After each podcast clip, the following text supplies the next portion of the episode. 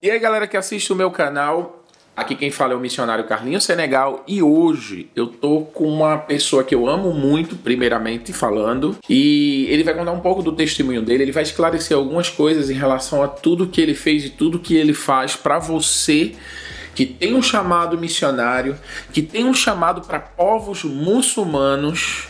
Então, se você tem esse chamado, se seu coração aquece por isso, você está no lugar certo. Não sai daí, porque esse vídeo é para você. Vamos para cima.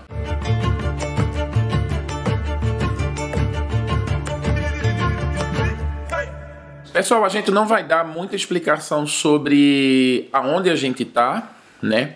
O nosso convidado de hoje, ele não vai falar o nome dele, mas eu vou chamar ele de José, né?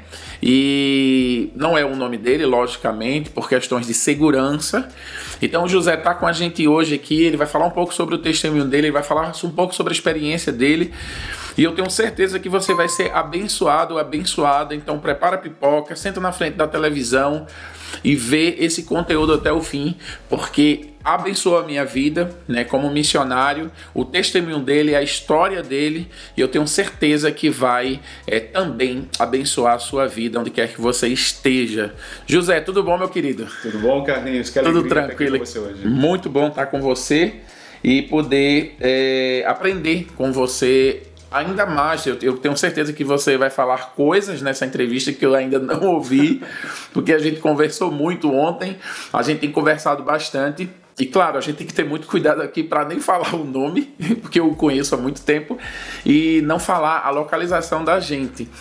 Mas eu gostaria que você, nessa entrevista, é, esclarecesse algumas coisas, porque eu sei que tem pessoas vendo esse vídeo que tem um chamado missionário, não sabe como começar, não sabe para onde ir, enfim, tá sonhando. Eu sei que esse vídeo vai ser muito esclarecedor. Então, começa falando um pouco de como foi o seu trabalho, quantos anos você trabalhou com os povos muçulmanos. Acho que a gente pode ter aí uma, um bom começo desse, desse bate-papo. Legal, que joia. Olha só que interessante, porque a, justamente nesse ano completa 20 anos desde que a gente começou a nossa jornada Uau. missionária. Meu Deus do céu, foi muito tempo, ano, né? Foi muito tempo. Foi no ano 2002. Bom, assim também já dá para descobrir a idade também. Tá ficando velho, né? foi no ano 2002 que a gente começou essa jornada.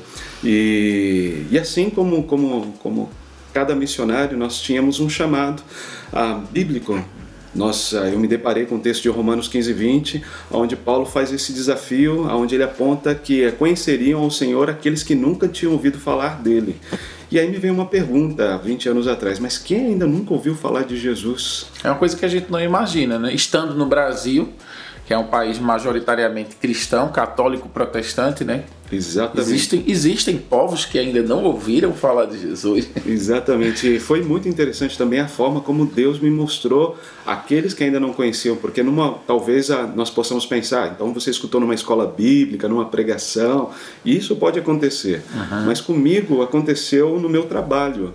Né? Eu estava ah, fazendo uma função do meu, meu trabalho naquele momento e, ah, e através da Folha de São Paulo, esse jornal que é bastante conhecido, Eita ali estava apontando é, uma questão, um conflito étnico-religioso que estava acontecendo na Indonésia, que é o maior país muçulmano do mundo. Uhum. E a Folha de São Paulo, como é sempre, trabalha muito bem nisso, né, com a demografia, as informações, Isso. ali eles começaram a falar sobre o islamismo o que era o islamismo, aonde estava, com o mapa, informações. E quando eu vi tudo isso, eu disse: aqui tem um grupo de pessoas que ainda não conheceram Jesus. E eu comecei a orar por eles. Por eles. Comecei a orar por eles. Caramba, através de uma de uma de uma, um mecanismo de comunicação não cristão, uhum. você foi tocado, se sensibilizou por esse povo e começou a orar da sua casa. Então, eu acho que o primeiro passo você já está entregando aqui para gente, né? O primeiro passo de alguém que quer trabalhar com povos muçulmanos é orar por povos muçulmanos, é isso? Orar, exatamente, Carlinhos. E alguém já disse que orar é uma ação muito perigosa, porque podemos ter respostas dessas orações. é, a gente acha que não pode, não, não vai acontecer, né? Mas Sim, você começa a orar, parece que você entra num plano e você agora está com um grupo muito maior, né, de pessoas que estão no mundo todo orando, né? Exatamente, genuinamente, eu acredito que quando nós pensamos em orar por algo, ah, na nossa oração nós temos que, que, que colocar-nos também como se o Senhor quiser usar a minha vida como resposta a essa oração, ah, ela deve estar à disposição de Deus. E, ah, e foi assim que eu orava. Senhor, se o Senhor quiser me usar como resposta a essa oração, aqui estou eu. E de verdade, Deus foi abrindo portas até que nós chegássemos ao norte da África. Não, e, por exemplo, tem muita gente que quando pensa em missões já pensa em ir, pensa em doar, mas é uma forma gratuita de se fazer missões hoje. Acho que é, é você orar, né? Você se ajoelha no seu quarto, uhum. você faz um, um, uma campanha de oração. Eu já queria falar, acho que gente falou de oração, né? Uhum. É, ele vai aqui, o José, apresentar pra gente. Na verdade, ele vai me apresentar e eu vou apresentar para vocês, porque ele criou um processo de oração que tem uns cartões aqui, mostrando aqui para vocês. São cartões em que cada cartão representa um dia, é isso? Exato. É uma campanha, Carlinhos, de 30 dias de oração pelo norte da África, aonde cada pessoa na sua igreja local ou individualmente na, no seu tempo devocional, ela pode tomar tempo de oração pelos nossos amigos muçulmanos. São motivos de oração bem específicos. Deixa eu pegar aqui o primeiro. Tem o um primeiro aqui, ó. Esse primeiro aqui é a capinha, para vocês estão vendo aqui. Aí você tem aqui o número 1, 30 dias de oração. O que é que está escrito aqui em, em árabe? É, Tletin Leão de Al-Salat, 30 Olha dias de oração. Mas a gente vai botar o José aqui para falar, mas aqui diz assim, falar árabe, que eu quero ouvir o árabe dele, é muito legal ouvir. É, 200 milhões de pessoas é, esta é a população aproximada do norte da África, ou seja, cada cartãozinho ele traz uma informação para você e você pode estar tá orando. É, por curiosidade, a pessoa pode ter isso, a pessoa que está vendo esse vídeo pode baixar isso. Como é que funcionaria para a pessoa que nesse momento já disse, eu quero começar a orar, quero começar orando, mas eu queria ter isso aqui? É bem simples. É somente ela entrar no nosso site www.euoropna e ali ela vai encontrar todo o conteúdo que está disponível. Esse Isso aqui está disponível. Então a pessoa baixa, corta, Exatamente. plastifica, hum. se quiser plastificar, imprime num papelzinho cochê e tem aí o seu calendário de oração. Exatamente. Então, gente, aqui na descrição do site, aqui na descrição do vídeo, vai ter esse site, né? Eu oro pela África, não é isso? Eu oro pelo norte da África. Eu oro pelo norte da África.com. Isso é, o, a direção é www.euoropna. É bem curtinho. PNA pelo norte da África. Pelo norte da África. Vai estar aqui na descrição, você entra e já dá uma explorada lá, porque vai ter esse material de oração para que você possa estar organizadamente e não só organizadamente, você vai ter conteúdo. Cada cartãozinho tem um conteúdo falando sobre a quantidade de habitantes, falando sobre particularidades é, da cultura e esse material aqui já está disponível. E se você já está gostando do vídeo, da entrevista, rapidinho, já desce aqui e deixa um like porque é muito importante esse seu like para esse vídeo para que ele possa é, chegar a mais pessoas. Se você não é inscrito no canal, já se inscreve, já aperta o sininho e vamos continuar o nosso bate-papo. Então, o primeiro momento, a oração é, é, é, a primeira coisa que você fez e a primeira coisa que você aconselha a pessoa agora, através desse vídeo, começar a fazer. Exatamente. A oração, eu creio que ela é, é onde nós nos encontramos com Deus para saber como o Senhor vai nos direcionar.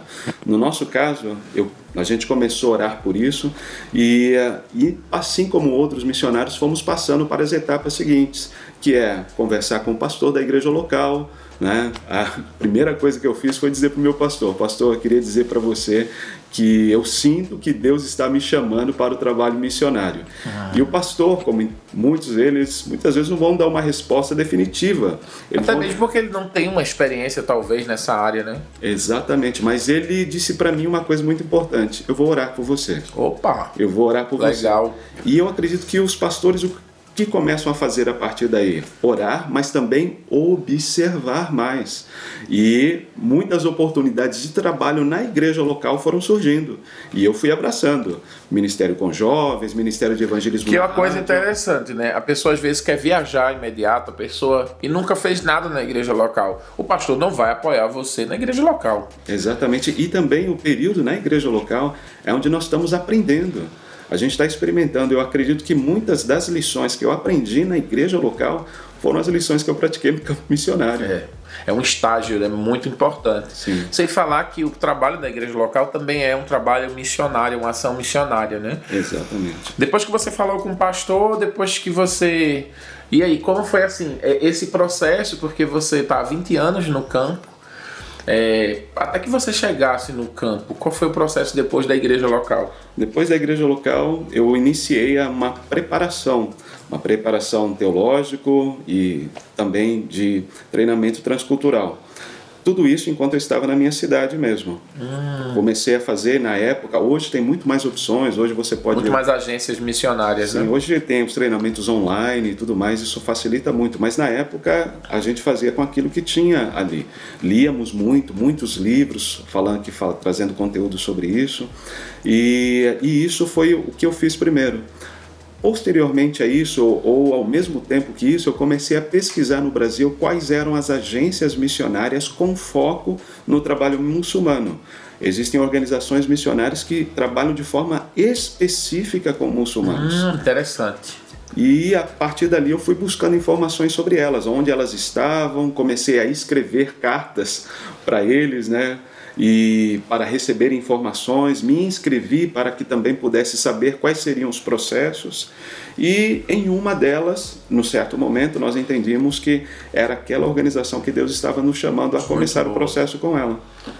E aí você foi treinado, logicamente, preparado. Exatamente. Né? Esse, esse preparo levou mais ou menos quanto tempo? Desde o você fazer essa pesquisa até o momento que você chega no campo missionário? No nosso caso, isso levou aproximadamente três anos. Três anos. Três né? anos, três Olha, anos, é um muito pouco mais. importante, né? Porque normalmente você quer fazer a coisa muito rápido, né? A gente precisa dizer que a missão não é uma corrida de 100 metros, é uma maratona, né? Ótimo, ótimo, exatamente, Carlinhos. E lembrar também que a missão, ela não é feita pelo missionário, não é feita por um indivíduo, é feito pela igreja. Então, quando nós caminhamos juntos com o corpo, às vezes o processo pode parecer um pouco lento, Exato. mas ele se torna muito mais significativo e traz glória a Deus. É até esperar que a sua igreja, o seu pastor também, ele passe a compreender mais sobre esse mundo, né? Tem gente que só pelo fato do pastor ter dito, eu vou orar, eu vou esperar mais um pouco, a pessoa já desiste porque ela acha que o pastor não quer enviar, né? Exato. Mas tudo leva um tempo, né? Tudo leva um tempo e esse tempo é necessário para o preparo. Você chega no campo em que ano, mais ou menos? Em 2002, em 2002, 2002, em março de 2002. Caramba, eu tava casando nesse 2002. E há 20 anos, é, em experiência trabalhando com povos muçulmanos, trabalhando nessa região da África, é, o que é que você acha, assim, extremamente relevante, importante, para que a pessoa que tem esse chamado, ela precisa ficar atenta? Quais são os conselhos que você daria para essa pessoa?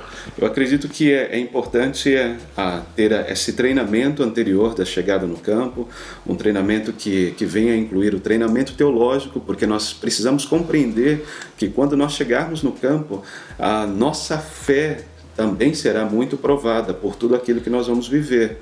Ah, e também nós precisamos apresentar a, a, a palavra de Deus de forma correta para pessoas com quem a gente vai encontrar. Treinamento teológico, mas o treinamento transcultural também, porque é muito comum quando a gente chega num lugar diferente do nosso, nós estabelecemos julgamentos, simplesmente porque é diferente. Mas enquanto a gente está naquele lugar, a gente também pode aprender com aquela cultura. Vou dar um exemplo para você, Carlinhos. Por exemplo, no norte da África, as pessoas comem com a mão. Opa! Diferente do Brasil. Come com a mão. E aí quando você chega, você olha aquilo, você fala assim, cara, que comer com a mão, né? Ah, e comem todos juntos no mesmo prato também.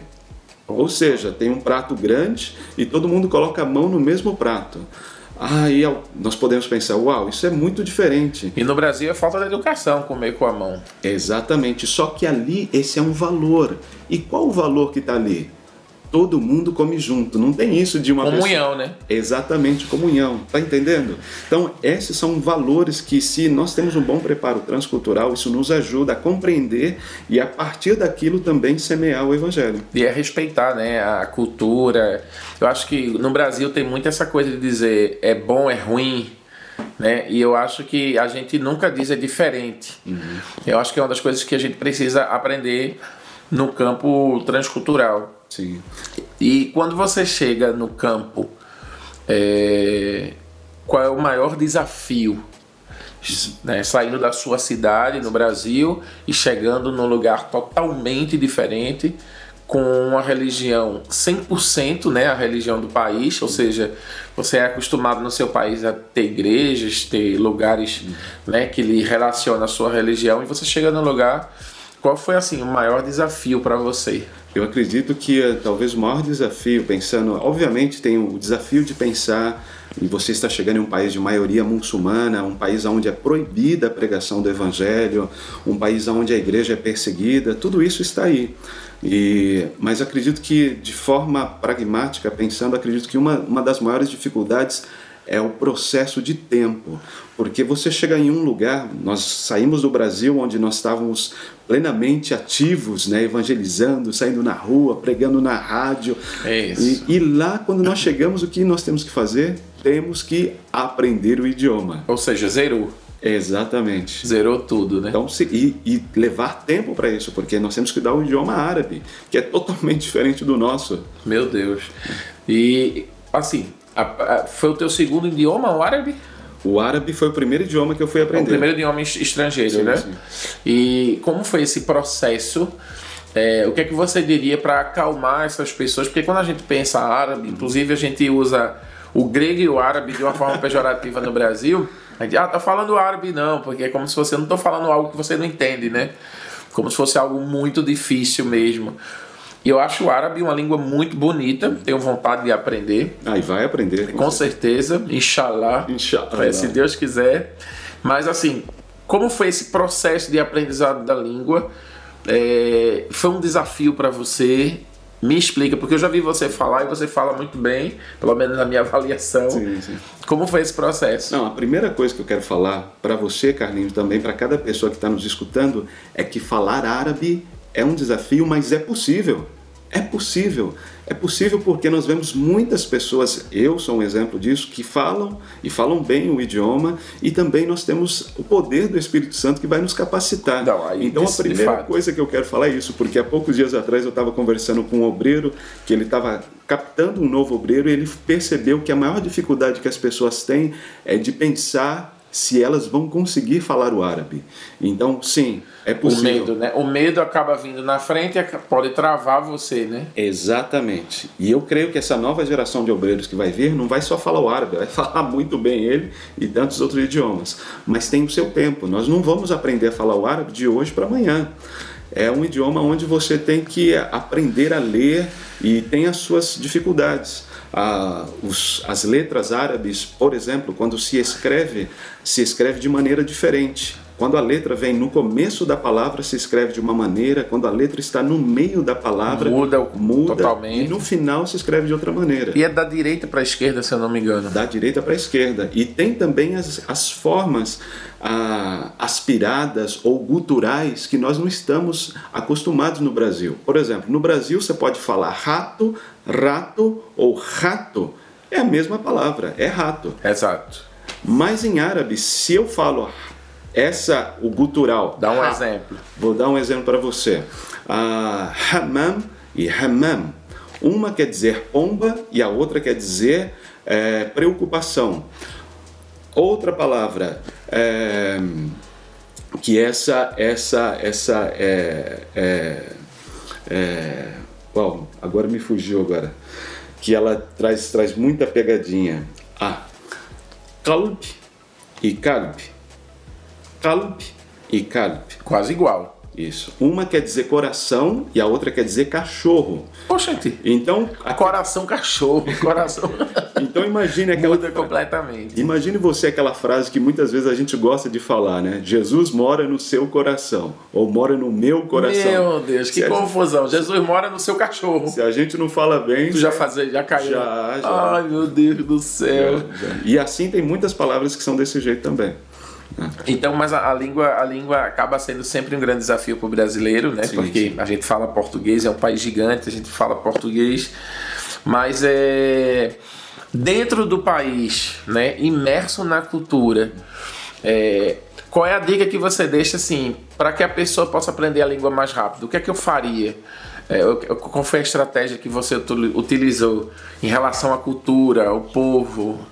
É aprender com as pessoas aprender com as pessoas. Tem que estar aberto. Exatamente. Eu, por exemplo, e nós brasileiros, a gente tem uma, um, um, grande plus nisso, porque fisicamente nós somos muito parecidos com, com o povo norte-africano e também eles amam o nosso país, amam o nosso país. Primeira coisa que fala é futebol. Futebol. eu me lembro quando eu cheguei no as três palavras que eu escutava mais era Ronaldo, Ronaldinho, Roberto Carlos. Hoje a gente vai ouvir Neymar. exato.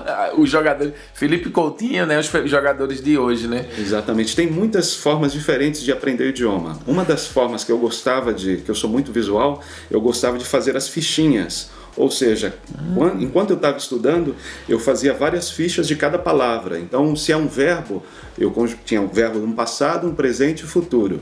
E tinha sempre comigo as fichinhas. E isso me dava a, a que eu ia vendo quanto eu estava aprendendo. Mas eu andava com elas por quê? Cada vez que eu encontrava um amigo meu muçulmano e nós não tínhamos muita forma de falar, eu ia falando para ele e ele me ensinava como pronunciar direito. Não, Uau. você não está falando direito, fala assim. Tem fala. que estar tá aberto. Exato. E tem que ser humilde. Ah, com certeza. Porque você se sente às vezes humilhado, né? Com certeza. Uma criança chegar para você e dizer, com tá errado, eu ficar rindo de você. Com certeza. Você, uma, eu me lembro, Carlinhos, antes de sair para o Brasil, uma vez eu escutei uma, uma missionária compartilhar é, um ensino bíblico falando sobre por que Deus criou tantos idiomas. Ele criou uma dificuldade para ele mesmo? Já tinha pensado nisso? Não, nunca pensei nisso.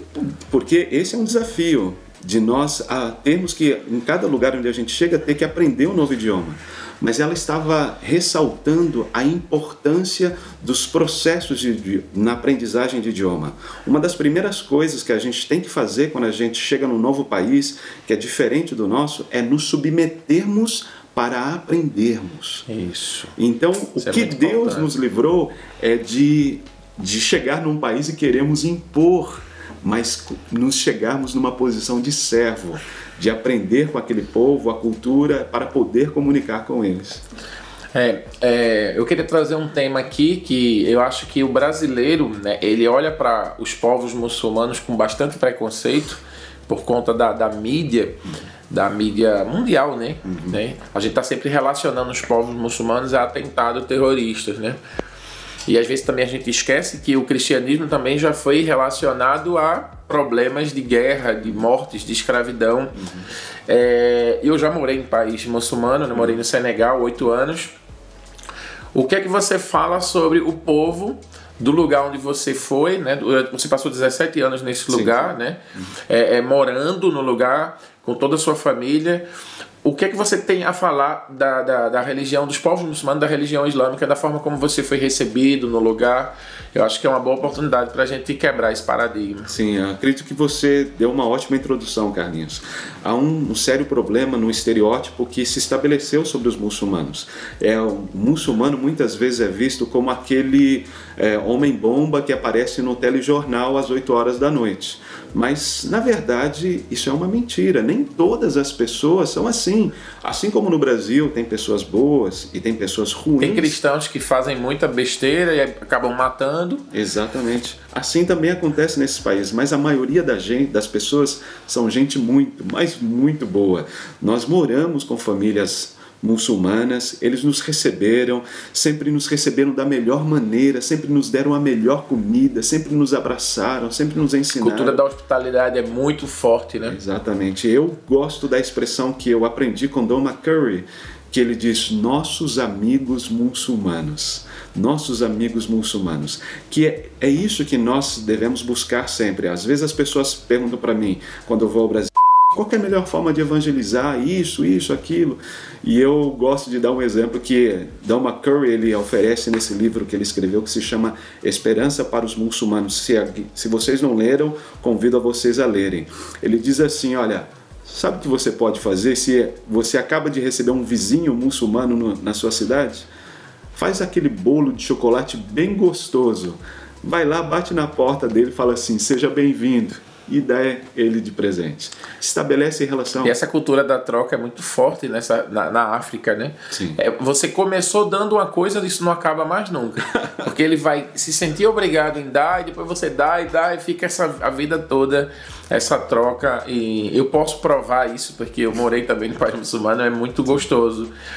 Mas é, é, quebrando esses estereótipos, eu acho que isso também é uma grande oportunidade para a gente quebrar isso. É, fala sobre é, coisas boas que você aprendeu com essa cultura. É uma coisa que você diz assim, ah, eu vou levar para minha vida toda.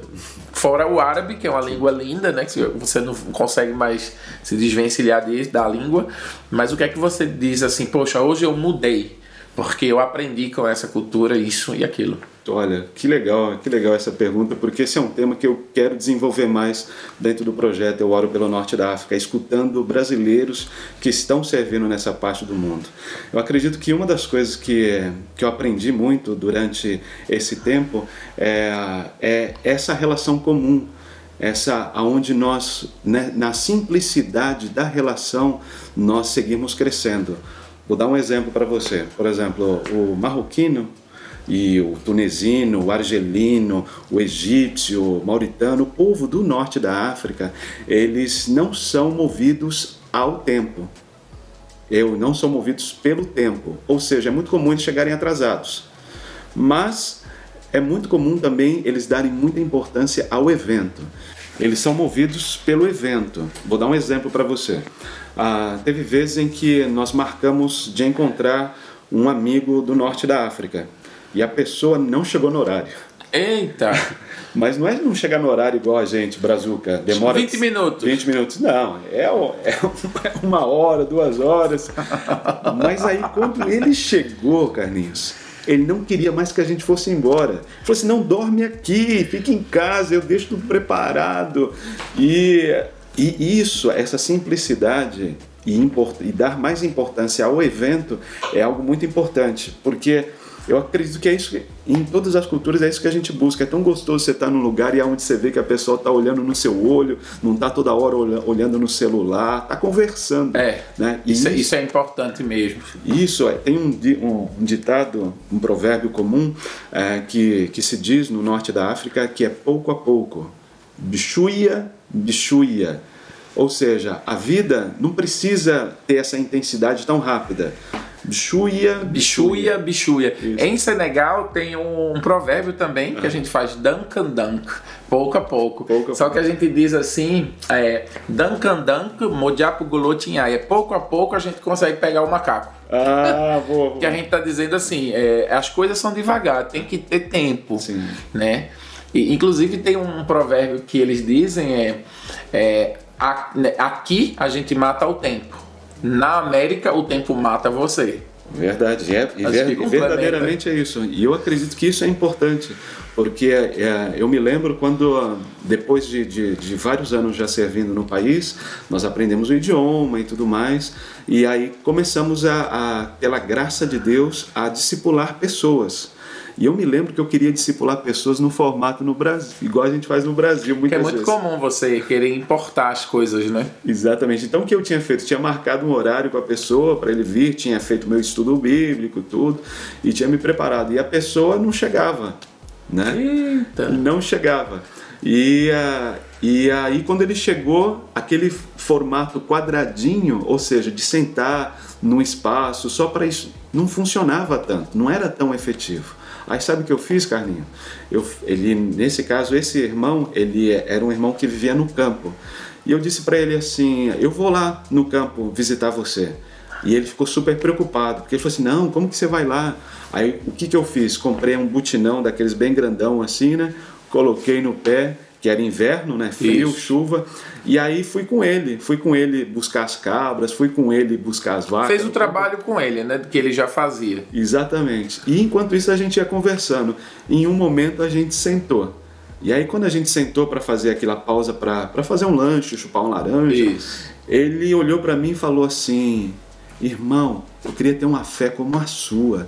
Porque quando você fala de Jesus, fala do céu, parece que tudo isso está aí, mas a minha fé é bem pequenininha. Aí ele pegou uma semente que estava ali da laranja, né? Nossa. Falou assim: minha fé é do tamanho dessa semente. Abriu o gancho. Aí, exatamente. Aí quando eu falei, e ele é uma pessoa do campo, eu falei para ele: o que, que tem nessa semente? Ele falou assim: aqui tem tudo, tem tudo. Tem... E aí ele começou assim, o olho dele até brilhava quando ele falava, né? Era, era a área dele, ele dominava bem, né? Exatamente. E eu falei assim, olha, aí o que, que eu falei para ele? Eu falei, a Bíblia diz que se a nossa É, fé for pequena... Exatamente. Como grão de mostarda. Exato. Mas o que, que eu fiz? Eu, eu saí daquele modelo tradicional e fui andar com ele onde ele estava. E a gente vê isso na vida de Jesus, não é verdade? É muito comum você querer trazer a pessoa para o seu mundo, né? Isso. Para a sua igreja, para o seu lugar. Mas parece que isso não funciona muito no campo. Eu acho que isso não deveria ser feito em canto nenhum. acho que também a gente tem muita preguiça de sair do nosso mundo e entrar no mundo da pessoa. É e isso é inevitável no campo missionário, né? É verdade, é verdade. Então você virou plantador de laranja, foi lá, cuidou de cabra. E qual foi a outra coisa que você acha assim que para sua vida pessoal, como José, como ser humano, você diz isso aqui vai ficar na minha vida e que veio da cultura do norte da África? Uau, é. Muitas vezes, quando a gente pensa no trabalho missionário, a gente pensa muito em sacrifício e prejuízo. Muitas vezes, Problema. problemas. E deixar, largou tudo, né? A gente ouve muito isso. Exatamente. Ah, mas ah, o que eu quero enfocar é aquilo que Deus também vai nos fazer acrescentar. Quando eu fui para o campo missionário, Carlinhos, minha filha ela tinha nove meses. Era uma bebezinha. Isso. Era uma bebezinha. E preocupação de avós, familiares, e são justificáveis, porque Isso. é um país diferente. Isso. Hoje- E, e os avós têm a imagem da televisão, né? Sim, exatamente. Hoje, minha filha ela vai completar 21 anos. Sabe quantos idiomas ela fala, Carlinhos? Cinco. Cinco idiomas. Cinco idiomas. Meu Deus do céu. Isso por quê? Porque no país onde a gente vive, se fala vários, Vários idiomas. idiomas, é já- exato. Se fala Ou vários. seja, é um presente, né? é um presente de Deus. Assim, isso também é na minha vida também. E da cultura muçulmana, ou da religião muçulmana, o que você pegou para você como cristão? É, é muito, é muito, muito fácil para nós, muitas vezes como cristãos, nós queremos avaliar a religião e as pessoas. Exato. né? Mas ah, eu vejo que há muitas pessoas buscando a Deus de forma muito séria da maneira como eles aprenderam em toda a sua vida. Então eles buscam de forma comprometida a, a conhecer a Deus daquela maneira, porque foi a única maneira que eles aprenderam durante toda a sua vida. Talvez aqueles que nos ouvem, será que já pensaram em algum momento, Carlinhos? E se eles tivessem nascido em um país de maioria muçulmana? E se era a única maneira? Exatamente. né? Ah, eu aprendi através dos nossos amigos muçulmanos que eh, esse comprometimento de fé, eh, de, de praticar a fé segundo aquilo que, que, que aprenderam e fazem isso de maneira comprometida. Por exemplo, nós é um, né, há pouco tempo atrás ah, eles acabaram de, de, de, de terminar o período de Ramadã. É um período onde eles jejuam do nascer do sol ao pôr do sol durante 30 dias, porque esse é um ensino do islamismo. E aí, depois desse período, eles vivem a, a, a alimentação, a festa comum. Mas eu acredito que, a, que o comprometimento com a fé é algo que, que, que me ressalta muito dentro do contexto muçulmano. É, e a gente imagina, se os cristãos tivessem esse comprometimento, talvez o cristianismo seria um pouco mais diferente, né? No Islã se ora quantas vezes ao dia? São cinco vezes ao dia, cinco né? vezes ao dia, cinco vezes ao dia. São, são aqueles que, que se nós pudéssemos chamar como é, rezas, né? Que Isso. são orações é, repetidas. né? Repetidas, né? Exatamente. Cinco vezes ao dia. É engraçado que quando eu morei no país muçulmano, eu não sou um homem de oração, confesso. Faço minhas orações do meu jeito. Mas como a mesquita tocava, né? E a mesquita quando toca chama para oração, eu disse, eu vou aproveitar, vou orar também, né? E normalmente eu tava com, com, com os irmãos, a gente conversando e fazendo um trabalho, e os meus alunos de informática iam orar, Eu disse, vou orar também, né? E ele ora, ele ora de um jeito, eu oro de outro, mas aproveitando a ocasião, eu acho que também esse comprometimento acaba é, disciplinando um pouco. Isso aconteceu com você também? Sim, não? sim, sim. E também os nossos amigos muçulmanos, eles também querem compartilhar muito sobre a fé deles. Sobre a fé. Então era muito comum, em, quando eu conhecia um amigo muçulmano, começar a conversar, se conhecer, e a ele vir e me convidar a me tornar a ser um islâmico. Eu me lembro, esse é um, é um caso interessante, tem uma festa, Carlinhos, você sabe disso? Ela é o Aid Kibir.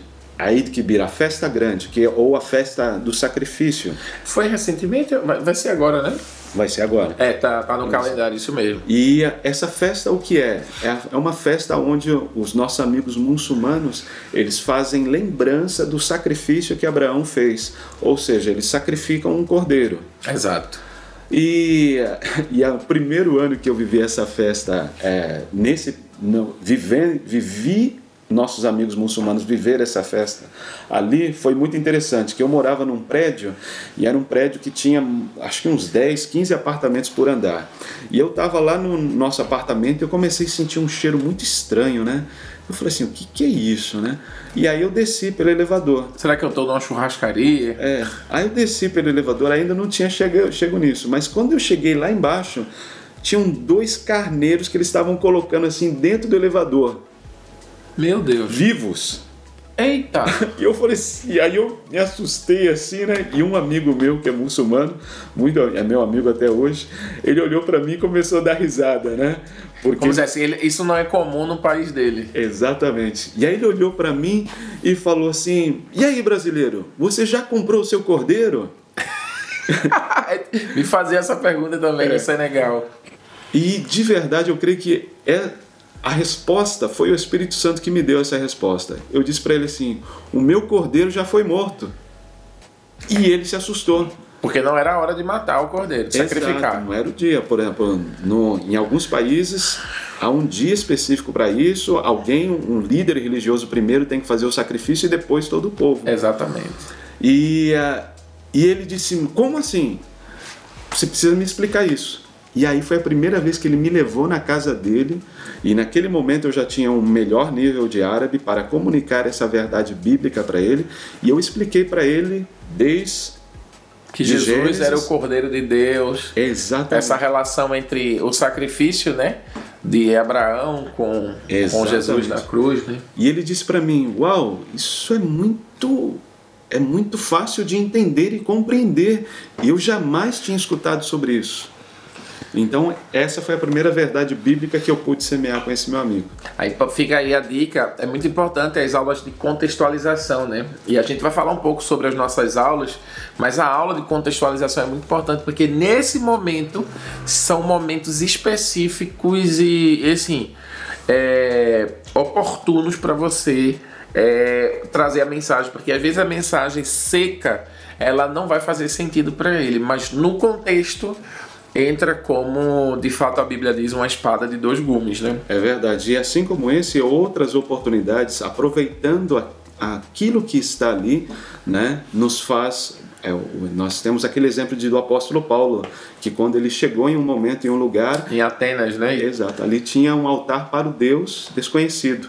E Paulo começou a a compartilhar o evangelho a e partir disse, dali. Quem é que está aqui? Ninguém. Então eu trouxe esse daqui. É. Né? A contextualização é realmente muito importante. Uma outra boa dica de livro, para quem não leu ainda, sobre pensando sobre isso, é o livro de Don Richardson, que se chama O Fator Melquisedeque. Isso aí é obrigatório, viu?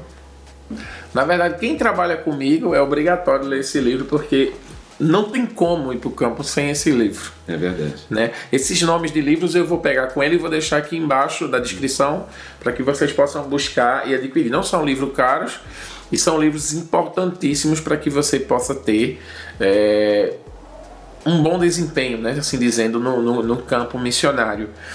É, me fala assim, o momento mais difícil para você, para sua família, nesses 17 anos que você ficou no local, vivendo e convivendo com o povo?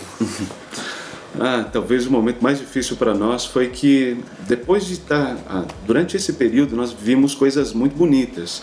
Nós aprendemos o idioma, começamos a, a estabelecer relação com cristãos locais. Aquele gráficozinho do choque cultural, né? O período de turismo, né? Isso. E você tá feliz, aprendendo coisas novas. Exatamente. E ah, nós vimos pessoas aceitarem a Cristo, pessoas serem batizadas, ou seja, ex-muçulmanos que agora eram cristãos cristãos nascidos de novo e sempre caminhando muito perto da igreja, ou seja, da igreja que é perseguida. Mas depois de, de vários anos de servindo no país, em um momento a polícia local nos convidou a sair dali. Ou seja, nós tínhamos que sair do país em duas semanas. Depois de 17 anos. Isso, na, em 16 anos, na verdade. 16 anos Exatamente. morando no lugar suas filhas acostumadíssimas, Exatamente. amigos, rotina, você falando a língua fluente. Exato.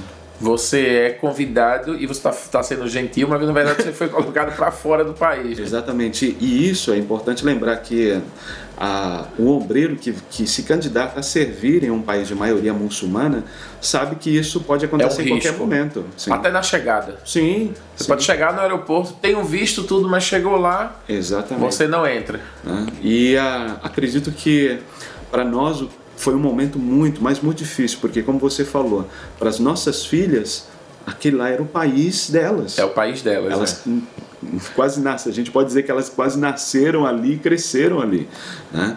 E, e para nós também, porque a, nós acho que o tempo de nós como casal nós vivemos mais tempo ali no norte da África do que no Brasil.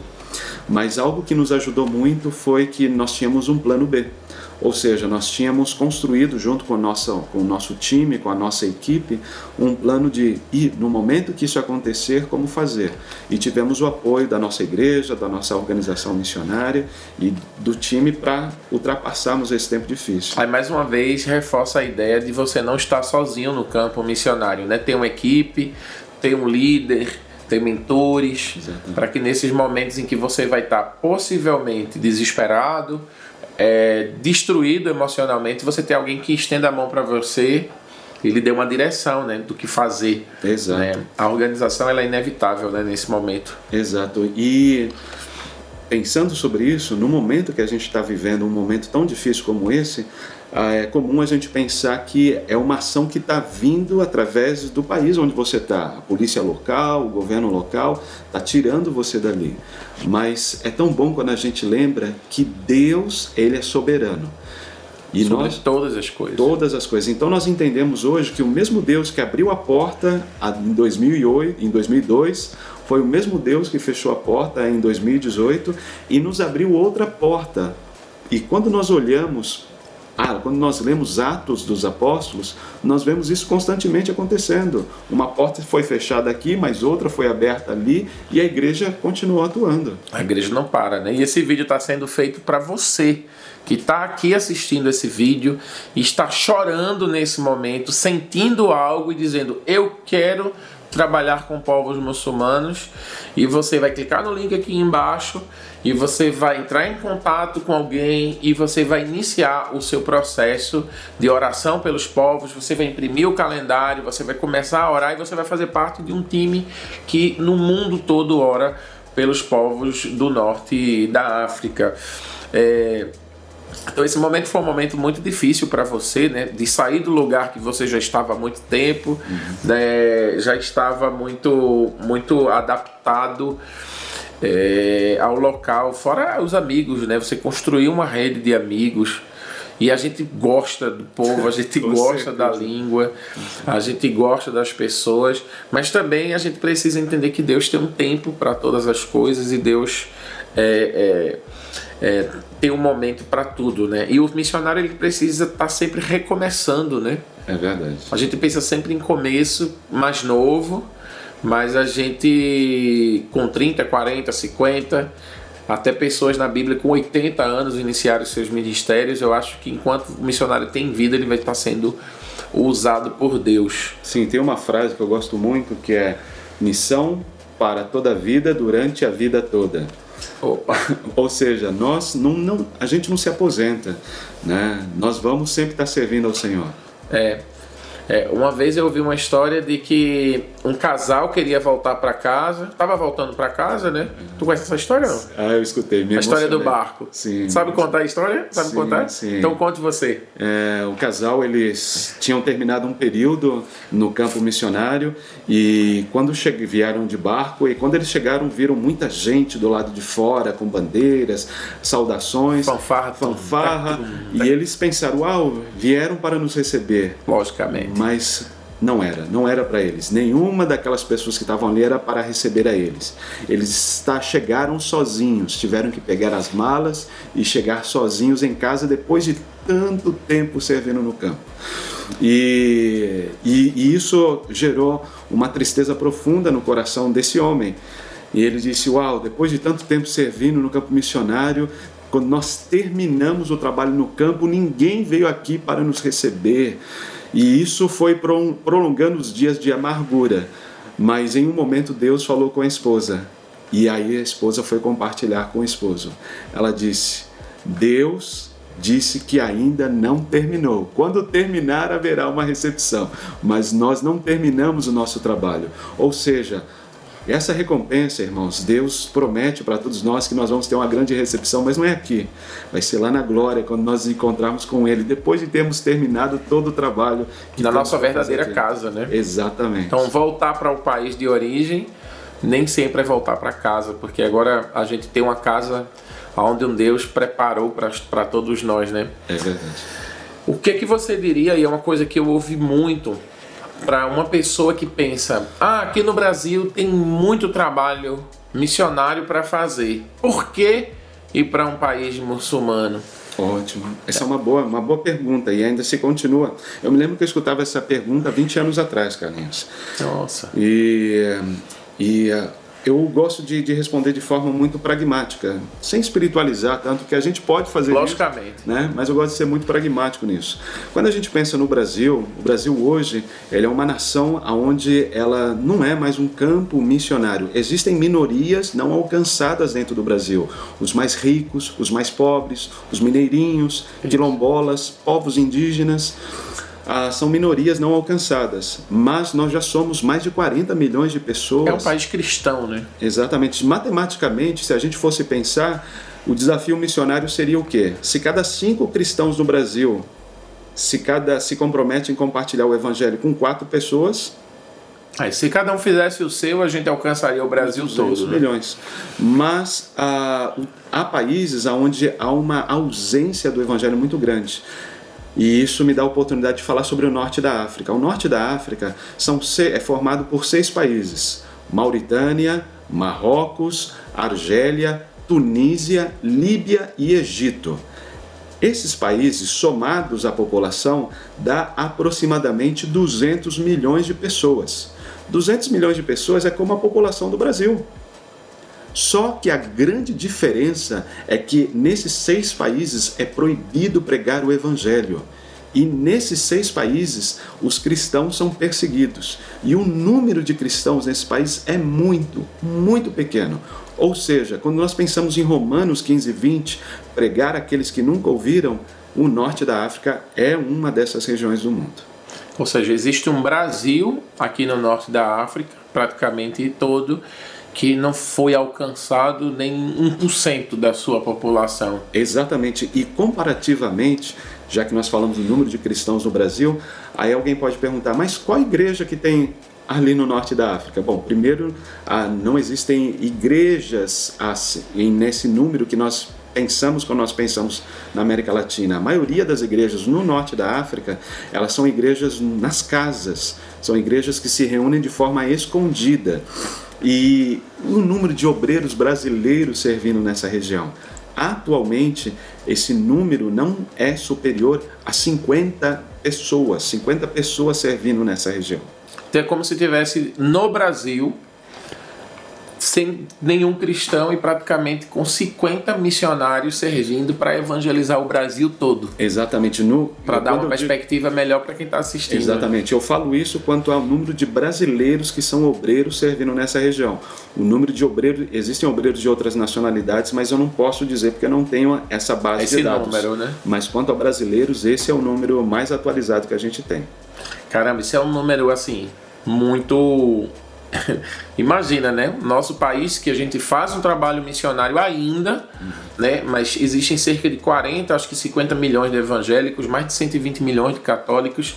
Acho que é o país mais católico, é o, é o, o lugar que tem mais cristãos, né? Juntando os católicos e os uhum. protestantes no mundo todo e a gente não olhar para essa. Eu acho que existe, na verdade, uma confusão entre fazer missão e fazer ação social. Hum. Eu acho que muita gente, e eu, eu caio nessa pegadinha também, porque eu faço projeto social com missão, muita gente precisa muito aqui. Hum. É como se estivesse relacionando as necessidades sociais. Hum.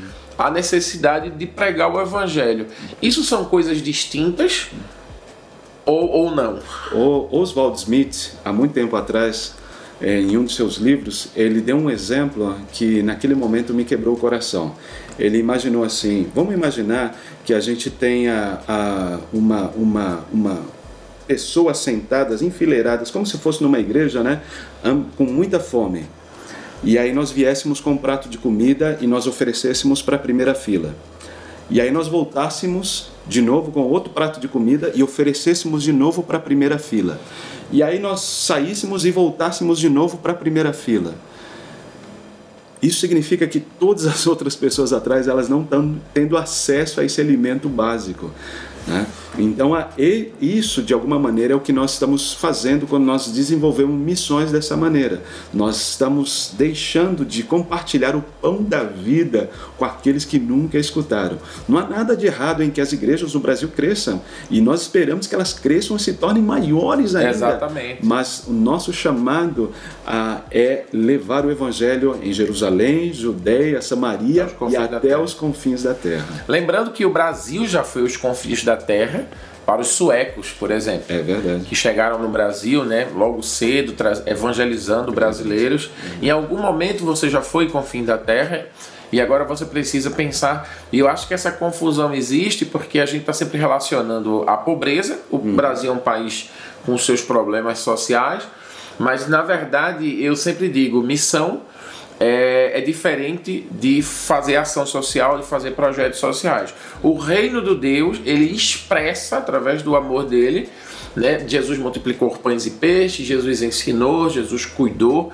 mas Jesus salvou primeiramente. Quando a gente fala de missões, a gente está falando de salvação. É verdade. E claro que a expressão do reino de Deus ela vai resolver problemas sociais, mas eu acho, eu acho que isso também que tem causado é, muita gente falando, eu lembro que eu ouvi muito isso. Por que não faz aqui? Exato. Né? E, e parece que a igreja brasileira não entende que não tem muito a ver com comida uhum. local, mas comida espiritual, né? Esse é. pão que cai do céu que você acabou de citar. Né? É verdade. E algo também que eu gostaria de adicionar nisso, Carlinhos, é como a igreja no norte da África olha para o Brasil. Porque hoje, não, hoje através das redes sociais, através do YouTube, de tantas coisas, as pessoas olham para a igreja no Brasil. Eu me lembro que há pouco tempo atrás teve um movimento no Brasil que encheu estádios, eu não me lembro o nome. É, não sei também, mas eu vi um estádio lotado, é. acho que o Descend. Descend, ah, esse mesmo. é o nome, Descend. E eu tenho amigos cristãos no norte da África que viram isso por YouTube e me buscaram e disseram assim: meu irmão, por que, que a igreja no Brasil, com lágrimas nos olhos, eles diziam isso para mim, por que, que a igreja no Brasil não envia um pouco desses obreiros para estarem servindo com a gente, assim como enviou vocês? Ou seja, é, em algum momento, o processo de oração é extremamente importante, não parem de orar não parem de contribuir, porque para ele estar tá aqui precisa de dinheiro, dinheiro paga passagem, dinheiro compra comida, dinheiro paga obreiro. Mas em algum momento, se você tem um chamado para vir, você tem que evoluir nesse processo, né? Porque tem, como a Bíblia diz, né? A seara é muito grande e os trabalhadores são poucos. Se os trabalhadores são poucos e a seara é grande, alguém está trabalhando excessivamente, né? Para que a seara seja semeada, né? Então, para o dia da colheita. Então, e, e é engraçado porque, imagina, eles estão olhando um estádio lotado, pessoas chorando muito, pessoas falando da importância da evangelização nessas regiões, mas ninguém foi. Né? Eu acho que tinha 40, 50 mil, porque estava a arquibancada lotada e, o, e o gramado lotado. Mas como ouvirão? Né? Se não há quem pregue, é, é, preciso que estas pessoas também sejam treinadas e enviadas e entreguem a sua vida para Jesus, não somente no momento do culto, mas literalmente a sua vida e o seu tempo, né, para E o obreiro falava isso com lágrima nos olhos. Exatamente. Por quê? Porque as pessoas estão vendo e há uma grande disposição de cristãos locais cooperarem com obreiros que chegam. E, uh, mas é importante essa, esse processo. Uh, e rapidamente, eu acredito que é importante também a gente ressaltar que muitas vezes nos processos missionários a gente não faz as coisas do jeito certo. Isso a gente estava conversando em alguns momentos desse, dessas conversas que a gente teve, de que muitas vezes nós, como obreiros, ou como obreiros, nós chegamos querendo ensinar todos os locais a como trabalharem, como fazerem, desrespeitando todo o trabalho que eles já fazem. É, e desrespeitando os mesmos, né, que são de lá e já sabem fazer e às vezes até se sentem mal, né? Exatamente, é importante a gente lembrar que eles estão trabalhando e há muito tempo de forma comprometida. Com muito mais experiência. Né? Exatamente. Então acredito que uma boa coisa que nós podemos fazer quando chegamos como missionários no campo é nos conectarmos com eles, ou seja, sermos amigos deles, aprendermos e naquilo que a gente puder aportar, também aportar. Logicamente. Mas caminharmos juntos. Aprender com os locais sempre, né? Sempre, sempre. O que é que você acha que aqui, nesse momento, eu não perguntei e eu deveria ter perguntado, que você gostaria de trazer nessa entrevista, ah. nesse bate-papo? ah, eu, eu gostaria de fechar esse bate-papo convidando as pessoas, porque algo que eu aprendi durante o tempo, Carlinhos, é que falar sobre missões e falar sobre missões entre muçulmanos, falar sobre missões entre no norte da África é algo que nós precisamos informar uma vez, seguir informando e seguir informando. Isso por quê? Porque é uma realidade muito diferente da realidade no Brasil. Então nós não podemos ter a expectativa de que as pessoas aprendam rápido. Exato. Isso é um processo. Então eu quero convidar as pessoas a fazerem parte desse processo. Uma das maneiras que nós encontramos de poder oferecer e servir a igreja brasileira dessa forma é através do projeto Eu Oro pelo Norte da África. Isso, vai aparecer aqui na tela o site Eu Oro pelo Norte da África, que tem um site. Exatamente. Tem um Instagram também. Exatamente. E você aqui embaixo vai ter nas descrições também os links para você estar tá seguindo e acompanhando. Basicamente, nós atuamos através desse projeto em quatro áreas compartilhar, que é compartilhar o evangelho mesmo. Quais são as formas que nós estamos compartilhando o evangelho com os nossos amigos muçulmanos? Conectar, ou seja, é um trabalho em que nós precisamos trabalhar juntos. Então, nós buscamos conectar diferentes organizações e agências missionárias com o mesmo alvo. Também capacitar, ou seja, treinar essa nova geração de obreiros para que o, eles cheguem muito mais longe do que a gente pode chegar. E com certeza eles vão chegar muito mais longe. E também cuidar. Isso é uma área de muita, muita importância. Cuidar de quem? Cuidar daqueles que estão servindo, sejam obreiros brasileiros que estão servindo no norte da África, mas também obreiros locais, pastores e líderes de pequenas igrejas que são perseguidas. Essas são as quatro áreas que nós atuamos. E convidando as pessoas a, a se inscreverem no canal e tudo mais. Se inscrevam no canal. Sigam ele no Instagram, vai estar aqui abaixo. É, perguntem. É, ele tem uma formação nessa área que ele está dando através do seu canal. Acredito que a gente vai fazer alguma coisa junto e vocês vão ficar sabendo, né, juntando a minha experiência, a experiência do José nessa região, para que a gente possa estar tá compartilhando com você. Entenda, a missão ela tem o retrovisor e o para-brisa. o retrovisor, é o para-brisa é o futuro, o retrovisor é a referência. E as referências são muito importantes. Assim como a gente caminhou olhando para as nossas referências, que vocês jovens que nesse momento assistindo esse vídeo, você que está sendo tocado, possa aprender aquilo que a gente já sabe, para você pegar essas ferramentas e avançar e fazer coisas novas, porque eu sei que o Espírito Santo vai usar vocês é, de forma diferente. Eu agradeço a, a, sua disponibilidade de falar sobre tudo aquilo que você. Claro que a gente poderia passar aqui horas e horas trazendo mais coisas. Em outras oportunidades a gente vai ter é, outra outra entrevista, podendo compartilhar um pouco mais sobre suas experiências. Mas, gente, se você chegou até aqui, se inscreve no canal, aperta o sininho, entra aqui embaixo, entra no Instagram do Eu Oro pela Norte da, Norte da África, segue, se inscreve, procura saber e começa esse processo de missões na tua vida.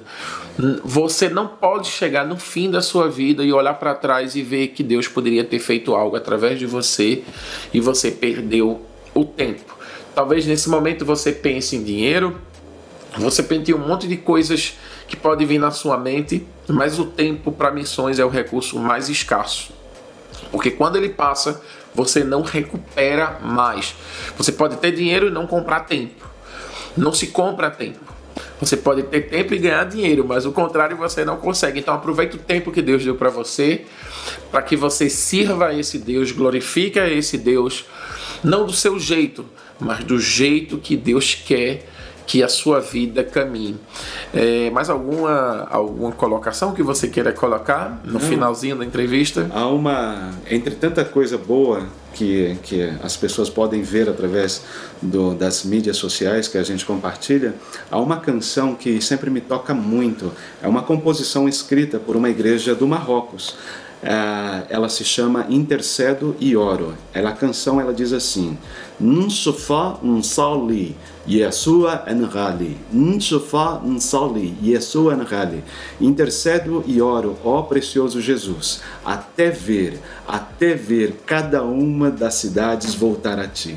Até nós vemos cada uma das cidades. E lógico, você vai finalizar essa entrevista cantando pra gente. Amém, amém. Amém, que eu sei que você é um cantor, tem uma voz bonita. Então encerra pra gente cantando. Amém.